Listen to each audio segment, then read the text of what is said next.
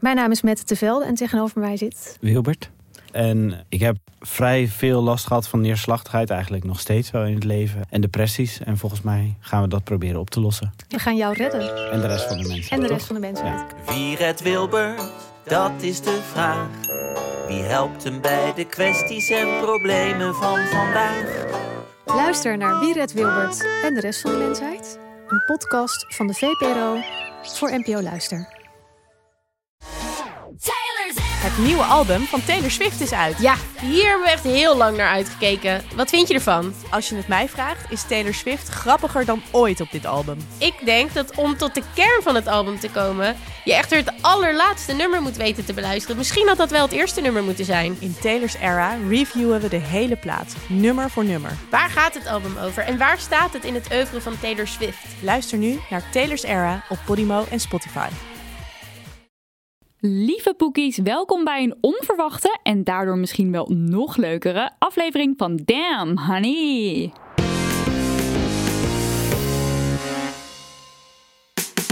De podcast over shit waar je als vrouw van deze tijd mee moet dealen. Mijn naam is Nidia En ik ben Marilotte. en je luistert naar een korte bonusaflevering. Oh ja, zeker. We hebben namelijk wat te pluggen. Ons nieuwe boek. Ons nieuwe boek heet Heb je nou al een vriend? En daarin staan 50 reacties op shit waar je als vrouw mee moet dealen.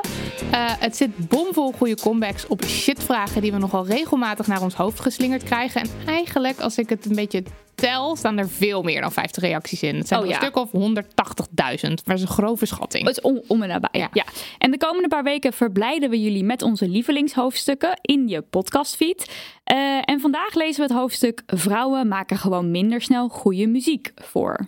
Maar eerst... Producer Daniel, tevens Nidia's vriend Daniel.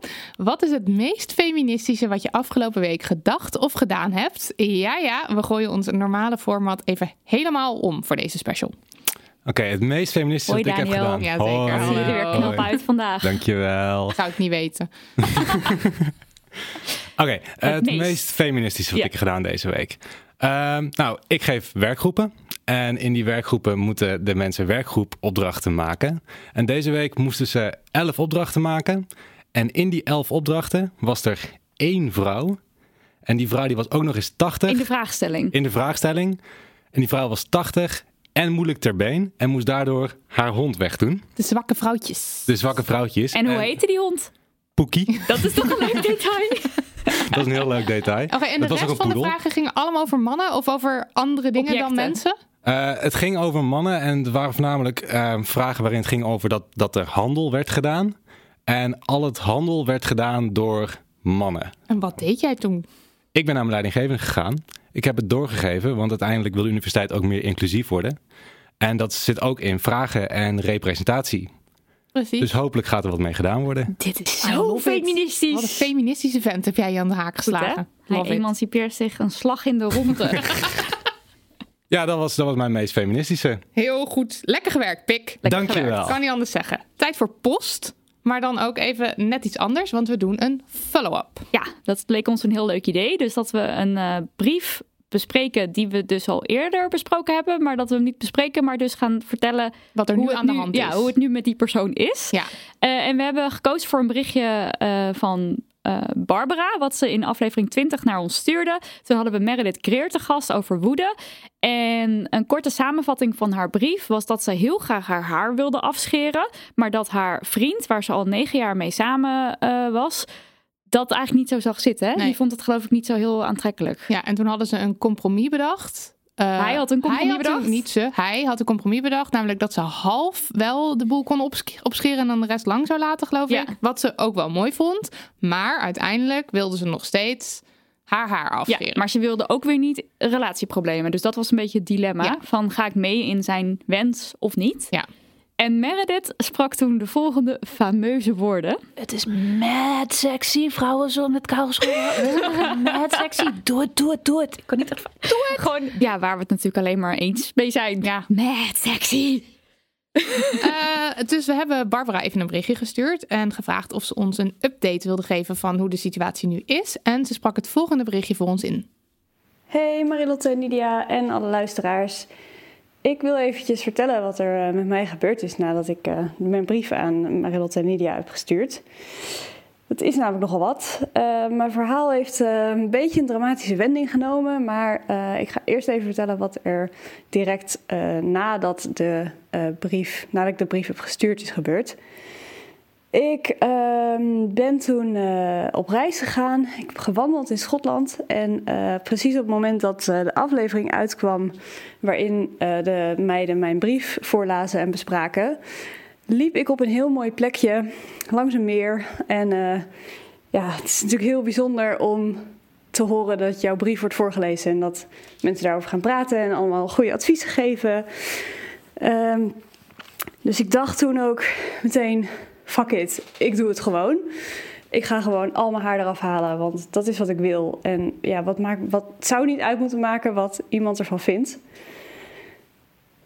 Dus dat had ik uh, min of meer besloten. Dus ik was al kappers gaan zoeken in uh, Schotland. Uh, maar goed, oké, dat was een beetje te snel. Ik dacht, ik doe het als ik thuis ben. nou, ik was drie dagen thuis. En toen bleek dat mijn ex en ik niet meer zo gelukkig waren met elkaar. Dus um, ja, weet je, dat kwam niet alleen maar door mijn haar. Zo gelukkig uh, hoeven we niet uh, op de brandstapel te leggen. Maar ja, we waren gewoon niet meer happy met elkaar. We zijn uit elkaar gegroeid, allebei andere kant op. Wat natuurlijk de definitie is van uit elkaar groeien. Dus um, ja, sinds tien ben ik ja, dus zonder hem.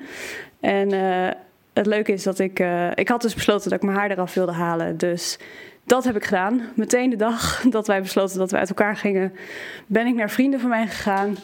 En uh, die hebben de schaar erin gezet eerst. Want uh, ik had uiteindelijk de helft van mijn haar eraf geschoren en de andere helft laten staan, zo'n beetje. Wat ook trouwens een hele leuke koep is. dus ja, eerst de schaar erin en toen de tondeuzen eroverheen. En dat was echt uh, ja, was heel bijzonder, ook om, om het met hun te doen. Dat schept toch een speciale band of zo. Dus uh, aanrader voor iedereen die het uh, van plan is, doe het met vrienden. Dat is gewoon heel erg prettig. En ja, ik voelde me heel fijn. Daarna het deed gewoon echt wel. Het deed me heel goed om, om echt op die keuze voor mezelf te maken. En sindsdien heb ik nog meer keuzes voor mezelf gemaakt. Um, dus ja, wat kan ik nog meer zeggen? Ik, uh, ik zou zeggen, doen. Weet je, het maakt niet uit wat andere mensen vinden. Het gaat om wat jij zelf vindt. En, uh, en, en kijk waarom je het niet wil doen. Uh, wil, vind je het gewoon mooier bij jezelf, prima. Maar wil je het niet doen omdat je denkt dat een vrouw lang haar moet hebben? Of omdat je denkt dat andere mensen jou niet meer aantrekkelijk vinden uh, met kort haar? Ja, dat, dat is bullshit. Heb ik al gemerkt. Dus uh, ja, ik, uh, ik ben helemaal voorstander van kort haar. Ik heb het nog steeds kort. Nu al uh, 4,5 maand ongeveer. En ik ben er helemaal happy mee. En dat blijft voorlopig ook lekker zo. Nou, meiden, uh, super bedankt dat jullie mijn brief hebben voorgelezen. Het is echt, is echt heel bijzonder. Um, en ja, keep up the good work. Jullie zijn fantastisch. Doei doei. Oh, Barbara. Barbara zit hier helemaal te stuiteren en onszelf te omhelzen. Wat een fantastisch bericht. En, en wat goed dat het je zoveel, dat het je zo goed doet. En dat het een mooi moment was met vrienden. Ja. En wauw. Ja, ja, heel mooi. Ook een hele goede definitie gegeven van uit elkaar groeien. Chapeau. en ik vind het een prachtig idee dat je uh, uh, op vakantie was en langs een mooi meer liep uh, ja. in Schotland. En dat je toen onze stemmen hoorde. ja, nee, alles, Echt alles prachtig. leuk. Fantastisch. Ja, en um, wij hebben Barbara gezien op ons Damn Honey feest. Ja, en, en wij kunnen beamen. Top uit. Net sexy. Ja. Mag ik je nog wat over zeggen? Ja, altijd. Ja, nou, ik, ik, vind het, ik vind het heel cool wat ze zegt. Is dat ze dus ervoor heeft gekozen om dit te gaan doen.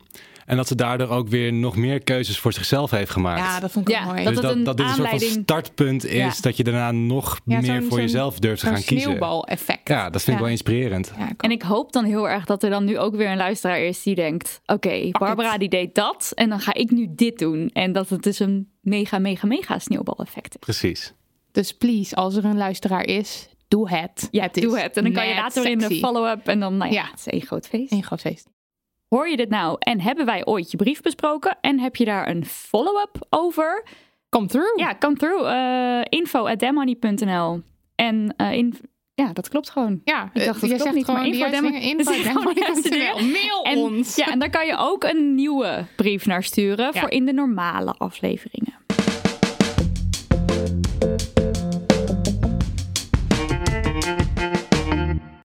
Tijd voor het voorleesuurtje. Geen paniek, het is niet een daadwerkelijk uurtje. Eh, we gaan een eh, hoofdstuk voorlezen uit Heb je nou al een vriend? En dat hoofdstuk heet Vrouwen maken gewoon minder snel goede muziek. En heel even om eh, uit te leggen waarom we deze quote hebben gekozen, of waarom dit het hoofdstuk zo heet. Dit is een daadwerkelijke quote, uitgesproken door Ronald Molendijk tijdens RTL Boulevard op 25 december 2018. In 2017 was 16% van de artiesten in de top 2000 vrouw. Volgens DJ en muziekproducent Ronald Molendijk, die regelmatig aanschuift bij RTL Boulevard, helemaal niet zo gek en goed te verklaren. Vrouwen maken gewoon minder snel goede muziek. Even dachten wij dat hij zijn lolbroek aan had, maar nee, hij bleek bloedserieus. Er zijn ook minder vrouwen in de muziekbranche werkzaam, dat is nou eenmaal hoe het is. Mannen zijn per definitie ook meer senang in een studioruimte. Ho, stop. Een interessante oorzaak noem je hier, Ronald. Even aangenomen dat jij als expert weet waar je het over hebt en het dus klopt wat je zegt, waarom dan niet de studio's vrouwvriendelijker inrichten? Stel je even voor, hè? Gewoon voor de grap. Een gedachte-experimentje. Tig jaar geleden werden de eerste studio's gebouwd door vrouwen.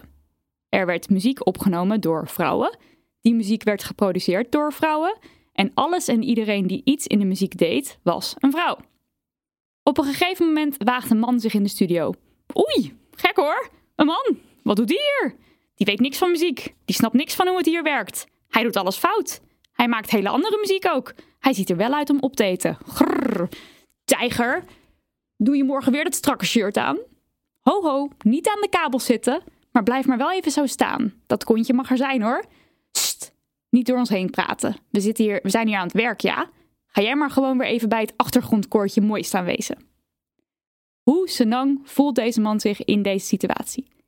Waarschijnlijk voelt hij zich gekleineerd, niet serieus genomen, bekeken, geseksualiseerd en weggezet. Is dat zijn schuld? Nee, dat is de schuld van de omgeving. Als deze man nu besluit niet door te gaan met het maken van muziek, snappen wij dat wel. Hij is al lang en breed opgebrand voordat hij ook maar de kans krijgt eens op te treden op een festival. Als je creatief wil zijn, moet je kunnen werken in een omgeving die veilig voelt en waarin de feedback die je krijgt op je werk gericht is in plaats van op je kont. Ronald vervolgde met: En je moet gewoon een hele lange adem hebben om succesvol te zijn in de muziekbranche. Kijk maar naar deze lijst. Daar staan verschrikkelijk weinig vrouwen in. De cijfers liegen er niet om. Het is een kwestie van uitrekenen. En je ziet dat er vrij weinig vrouwen succesvol zijn, langdurig, in de muziekindustrie. Maar Ronald, eerst leg je uit dat studio's geen vrouwvriendelijke plekken zijn. Dan verwijs je naar de verschrikkelijke cijfers. Maar in plaats van heel Nederland op te roepen maatregelen te nemen om deze situatie te veranderen, zeg je: dat is nou eenmaal hoe het is. Punt. En hoezo zouden vrouwen een minder lange adem hebben? Gemiddeld gezien hebben vrouwen inderdaad een kleiner longvolume dan mannen, maar dat heeft niks met doorzettingsvermogen te maken, Ro. Mogen we al Ro zeggen of voelt dat niet zo senang? Nog even verder met het gedachte-experiment. Het lukt de ambitieuze man de aandacht van zijn kont af te leiden. Of hij zet hem juist in, de vuile aandachtstrekker. En hij krijgt het voor elkaar een liedje op te nemen. Het liedje komt terecht bij vrouwelijke DJ's, boekers en muziekjournalisten, die tot dat moment vooral muziek van vrouwen draaien, boeken en luisteren. Ze willen best gelijke representatie, maar je kunt het niet afdwingen. De markt beslist, hè? Vrouwen zijn nu eenmaal populair en we gaan geen podium bieden aan mannen puur en alleen omdat het mannen zijn. Het gaat tenslotte om goede muziek en zij zijn de kenners. Uiteindelijk kiezen ze toch vooral voor vrouwen, want daar zijn ze aan gewend. Ze kennen al veel vrouwen uit de business en ja, daar zijn er ook gewoon meer van. Net zo makkelijk om die muziek dan maar weer aan te prijzen. Dat liedje van zo'n vent valt erbij in het niet, tenzij het echt heel goed is. Ondertussen luisteren meisjes naar de radio, kijken ze naar optredens en lezen ze over hun idolen. Wat doen die meiden als ze een jaar of veertien zijn? Ze richten hun eigen band op. En nee, Natuurlijk mag dat klasgenootje niet meedoen op de bas. Hij is tenslotte een jongen. We noemen het een gedachte-experiment, maar dat is het natuurlijk helemaal niet. Het is een omgekeerde versie van de muziekindustrie zoals die nu is. De directeur van Lowlands, Erik van Eerdenburg, zei bijvoorbeeld in een interview met NRC dat meisjes zich nu eenmaal minder aanmelden bij rockacademies. Weer alsof het een onomkeerbaar feit is waar hij verder totaal geen invloed op heeft. Gideon Karting, boeken bij Mojo Concerts, begrijpt niet, en dit is een quote uit hetzelfde interview, waarom het per se vrouwelijke muzikanten moeten zijn. Een Beyoncé word je niet zomaar. Dan is Lisa Moret, de tourmanager van Jet Rebel, een beter rolmodel. Ten eerste snappen we niet waarom zij een beter rolmodel zou zijn. Want waarom die vergelijkende trap? En daarbij vergeet hij dat een tourmanager geen zichtbaar rolmodel is, want werkzaam achter de schermen. En waarom moeten meisjes per se tourmanager worden in plaats van Beyoncé? Dromen horen te grootste zijn. Wie weet helpt het om die meiden naar de Rock Academie te krijgen, Erik? Sowieso zijn we het zat dat het meteen over Madonna en Beyoncé gaat in dit soort interviews. Alsof de line-ups van festivals enkel en alleen bestaan uit muziekelite. Onder de headliners hangen allerlei bands die nog lang geen Beyoncé zijn, maar toevallig wel grotendeels man. Stel je headliners zijn allemaal man omdat Beyoncé en Madonna weer eens niet wilden komen. Dan zou je nog de rest van de line-up wel 50-50 kunnen verdelen. Je gaat ons niet vertellen dat dat dan automatisch een slechte, niet verkopende line-up zal worden. Of wacht. Toen Volkskrant-journalist Robert van Gijzel hoorde over de 50-50 line-up van Primavera Sound, een van de meest beroemde en populaire festivals ter wereld, was dit zijn reactie. Nee toch, dacht ik, zoals waarschijnlijk veel mannen en vrouwen die zielsveel van mooie festivals houden. Het gaat toch om de muziek? Je wilt toch de beste bandjes boeken, ongeacht kleur, geaardheid of seksen? En toen zag ik het programma en op dat moment nam dat kritische muziekhoofd van me abrupt een andere afslag. Wat een fantastische line-up. No shit, Sherlock. Als je de beste bandjes wil boeken, kunnen dat ook vrouwen zijn. Unbelievable, maar het kan dus echt. En verander dat kritische muziekhoofd maar in dat seksistische muziekhoofd, want je kunt het beestje maar beter bij zijn naam noemen. Maar hoe liep het nu af met Primavera? Was het nou wel of geen succes? Luister even mee met wat Van Gijzel over de bezoekersaantallen schreef. Het Spaanse festival Primavera begon direct na de eeuwwisseling en groeide in een paar jaar uit tot een van de meest geprezen popfestivals ter wereld, dat dit jaar een publiek van meer dan 100.000 man trok. En op de eerste dagen van het festival is het soms zorgwekkend leeg op de velden. Ook veel vaste Primavera-fans uit bijvoorbeeld Nederland hebben het dit jaar laten afweten, zeggen een paar Nederlandse bezoekers die nu met een beduidend kleiner groepje zijn afgereisd. Oei, dat klinkt niet goed. Lege velden, bezoekers die het laten afweten, terwijl dit festival normaliter meer dan 100.000 mensen trekt. We stuurden Primavera een mailtje om ze een hart onder de riem te steken na dit jammerlijke falen. En ook om even te checken of het nu echt zo dramatisch was allemaal. Hun antwoord was dit. This year we had more than 220,000 attendees, and Saturday, June the 1st, we beat our historical record of attendance with 63,000. We hebben de fruitmand voor de organisatoren van Primavera dus zelf maar verorberd, want dit festival was een kaskraker.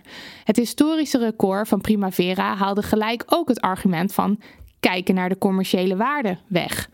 Iets wat Lowlands-baas van Eerdenburg ook graag aanhaalt om zijn door mannen gedomineerde line-up te verdedigen. Ook vrouwen brengen goudgeld in het laadje. Een klein uitstapje naar andere takken van sport. Een dergelijk verhaal geldt voor heel veel activiteiten waarvan aangenomen wordt dat vrouwen het gewoon minder goed kunnen. Nu valt er bij muziek nog te twisten over smaak, want goede muziek is subjectief. Maar laten we het even hebben over vrouwenvoetbal. Dat is niet om aan te zien.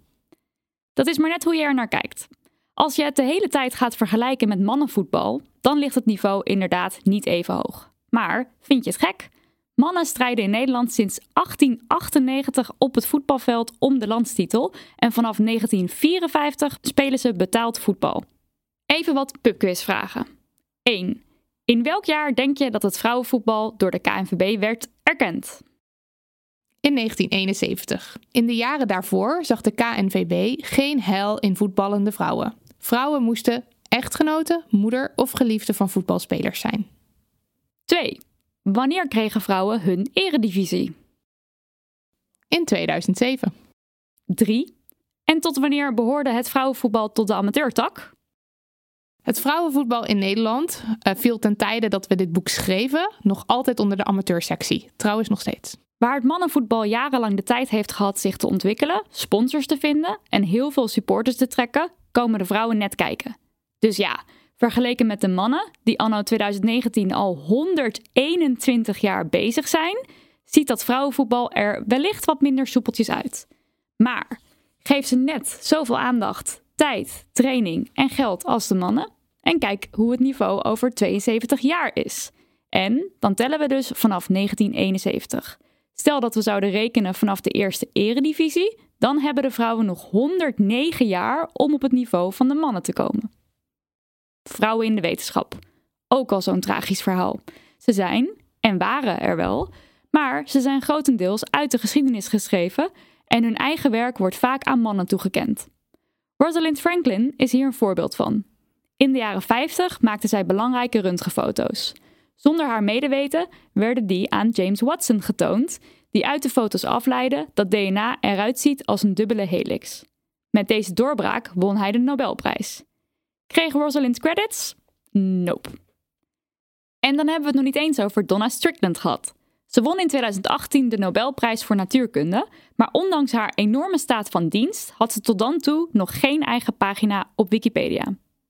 Die was eerder dat jaar aangevraagd, maar vervolgens afgewezen door een wiki-editor, omdat er niet voldoende bewijs was dat Donna Strickland voor een eigen pagina in aanmerking kwam. Ook hier zijn we even ingedoken en we hebben het volgende ontdekt. Donna Strickland was in 2013 voorzitter van de Optical Society, een prestigieuze organisatie voor bollebozen die gespecialiseerd zijn in optica en fotonica. Als je nu denkt, so what? Dan ben je niet de enige, dat dachten wij ook. Maar blijkbaar is de Optical Society nogal een ding. Want niet alleen heeft de, heeft de organisatie zelf een eigen pagina, maar ook alle 83 voorzitters sinds de oprichting in 1916. Oké, oké, op één na. We see you, Tony Hines. Zo heeft de voorzitter uit 1982 een pagina waarop alleen het volgende zinnetje te lezen is. Robert P. Madden was president of the Optical Society of America in 1982. En zo zijn er meer voorbeelden te vinden. Als dat al voldoende was voor Robert, waarom werd Donna met haar voorzitterschap en de onderscheidingen die ze ruim voor de Nobelprijs al binnensleepte dan alsnog afgewezen? Zelfs als je excelleert in je vak en een Nobelprijs binnen handbereik hebt, is dat blijkbaar niet voldoende voor een Wikipedia-pagina over jezelf. Totdat je hem wint, dan wordt die pagina snel aangemaakt. Maar moeten vrouwen nou echt op het hoogste van het hoogste niveau presteren voor ze een beetje serieus genomen worden? Even ter vergelijking. Joseph Pujol, een artiest uit de 19e eeuw die het scheten laten tot een kunst had verheven, kreeg zijn eigen Wikipedia-pagina met meer dan 1200 woorden. We citeren. Zijn act bestond uit het uitbaten van zijn tamelijk unieke talent. Door een buitengewone controle over zijn darmspieren wist hij lucht door zijn anus naar binnen te zuigen en met verschillende toonhoogtes weer uit te blazen. Hetgeen hem in staat stelde melodieën te scheten en kaarsen uit te blazen. Joseph's conculega Mr. Methane en Roland de Farter kregen eveneens een biografie op Wikipedia van respectievelijk 500 en 100 woorden.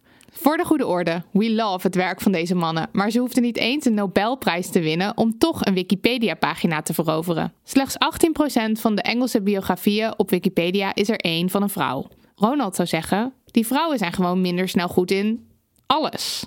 Wij zeggen: als het je opvalt dat een specifieke groep minder goed presteert, in welke branche dan ook, vraag je dan eens af hoe dat in hemelsnaam zo kan zijn. En doe er iets aan. Hoe moet je nou weer reageren op.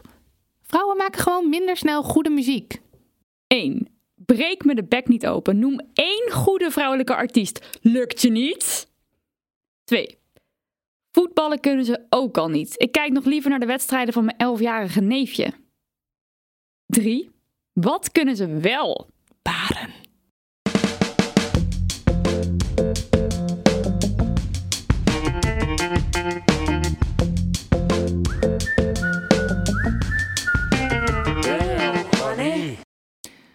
Nou, na de uitspraak van Ronald. Uh, dus vorig jaar was dus dat vorig alweer? jaar, ja, eind, uh, eind, uh, nou, eind december. Um, was heel Nederland in rep en roer. Tenminste, wij waren in rep en met ons vele anderen. En eh, toen is er een groepje mensen geweest wat de top 2000 vrouwenstemmen heeft opgericht. Ja, dat is ook een website, top2000vrouwenstemmen.nl. En zij hebben geprobeerd om heel veel eh, media-aandacht eh, bij elkaar te verzamelen. En ze hebben op die manier gezorgd voor een stijging van 16% naar 18% nummers van vrouwen in de top 2000. Waarvan 4% vrouwen van kleur is. Dat kan natuurlijk nog veel beter. Ja, en eh, daarom willen we dus nu jullie vragen, of tenminste, we willen graag jullie oproepen om als je gaat stemmen bij de top 2000 eh, dit jaar weer. Eh, let dan eventjes op dat je. Ja, wat, wat- Ja, dat je ook op vrouwen stemt. Je hoeft, je hoeft echt niet die hele lijst met vrouwen vol te gooien als je zegt, ja, maar mijn allerlievelingsliedje is van Muse. Ik zeg maar wat, hè? Ja. Toevallig. toevallig. Dat is heel eh, Natuurlijk gooi je. Muse dan ook lekker die lijst in. Maar denk even actief na over je eh, vrouwelijke favoriete artiesten. En het is echt heel erg leuk om te doen, want je kan wel gewoon zo even voor je favorieten gaan. Maar als je even nadenkt, zijn er ook zoveel coole nummers van vrouwen. Ik vond het vorig jaar echt heel erg leuk om Ja. na te denken over de, mijn lievelingsnummers van vrouwen. Ja. En zelf zijn we natuurlijk eh, heel veel vrouwenmuziek ook gaan luisteren. We hebben die Damn Honey lijsten elke maand gemaakt op Spotify. En om jullie nou nog een beetje extra te helpen, hebben we nu ook op Spotify de lijst Damn Honey Top 2000 aangemaakt. Daar hebben we al best wel wat nummers ingezet, allerlei klassiekers. Maar we willen heel graag van jullie weten, wat zijn nou jouw vijf aller, aller, aller lievelingsliedjes van vrouwen? Eh, en die gooien we dan ook de lijst in. Ja. En dan hopen we dat we uiteindelijk een hele mooie lijst ook zelf hebben. Dan hoef je die hele top 2000 niet eens meer te luisteren. En dan kan je gewoon lekker die lijst. Ja, precies. De Damn Honey Top 2000. Eh, ik denk dat het handig is als wij een post maken op Instagram en dat je dan daaronder kan de, je nummers kan, eh, kan doorgeven. Dan kan je ook een beetje kijken naar wat andere mensen leuk vinden. Misschien eh, Inspiratie inspiratie. En dan maken wij er een mooie lijst van. Dit was de korte bonusaflevering die toch best wel lang is geworden. Nieuwsgierig naar meer? Heb je nou al een vriend? Koop het boek. Doe je favoriete boekhandel een plezier en ga langs. We liggen overal. Zowel in de Chic de Friemel boekhandel, waar je niet durft te kuchen, tot de alle aankoos op het station. Schroom ook niet om ons boek op nummer 1 te zetten als je in een ACO bent. In zo'n eh, top, weet je wel, de top best verkochte non-fictie. Eh, heel, misschien doen we dat zelf ook wel eens. Misschien, ja. Is het voor jou niet zo makkelijk om de deur uit te gaan of heb je zin om binnen te blijven? Bestel ons boek dan zonder verzendkosten via bijvoorbeeld Scheltema.nl. Ik zag net dat Bol hem dus zelfs vandaag nog binnen twee uur levert. Eh, nou ja, behalve als je natuurlijk op zaterdag luistert, of op zondag, of midden in de nacht, of misschien wel op een feestdag. Dus eh, dit is helemaal geen goede tip. Ga niet naar Bol. Ofwel, zelf weten. Bedankt allemaal, hè? Joe.